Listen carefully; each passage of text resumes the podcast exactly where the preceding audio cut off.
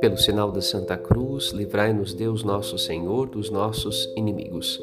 Em nome do Pai, e do Filho, e do Espírito Santo. Amém. No caminho da palavra de Deus, santifiquemos o domingo, dia consagrado ao Senhor.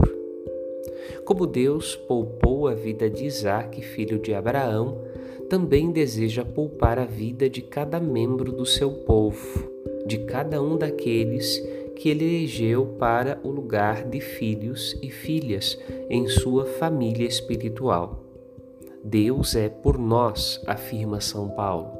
Isto significa que ele, o Pai, com seu poder e autoridade, está a serviço da salvação da vida de seus filhos e não deseja a morte do pecador, mas que se arrependa e tenha vida.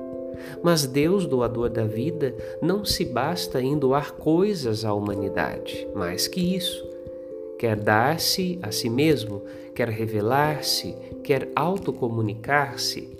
Na transfiguração, Jesus se mostra a alguns dos seus discípulos.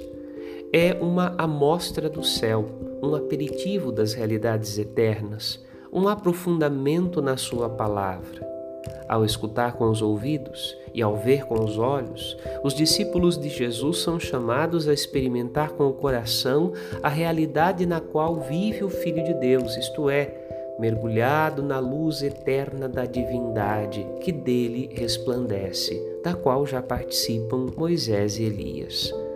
Como não desejar tamanho bem, uma vez que Deus o deseja conceder aos seus santos?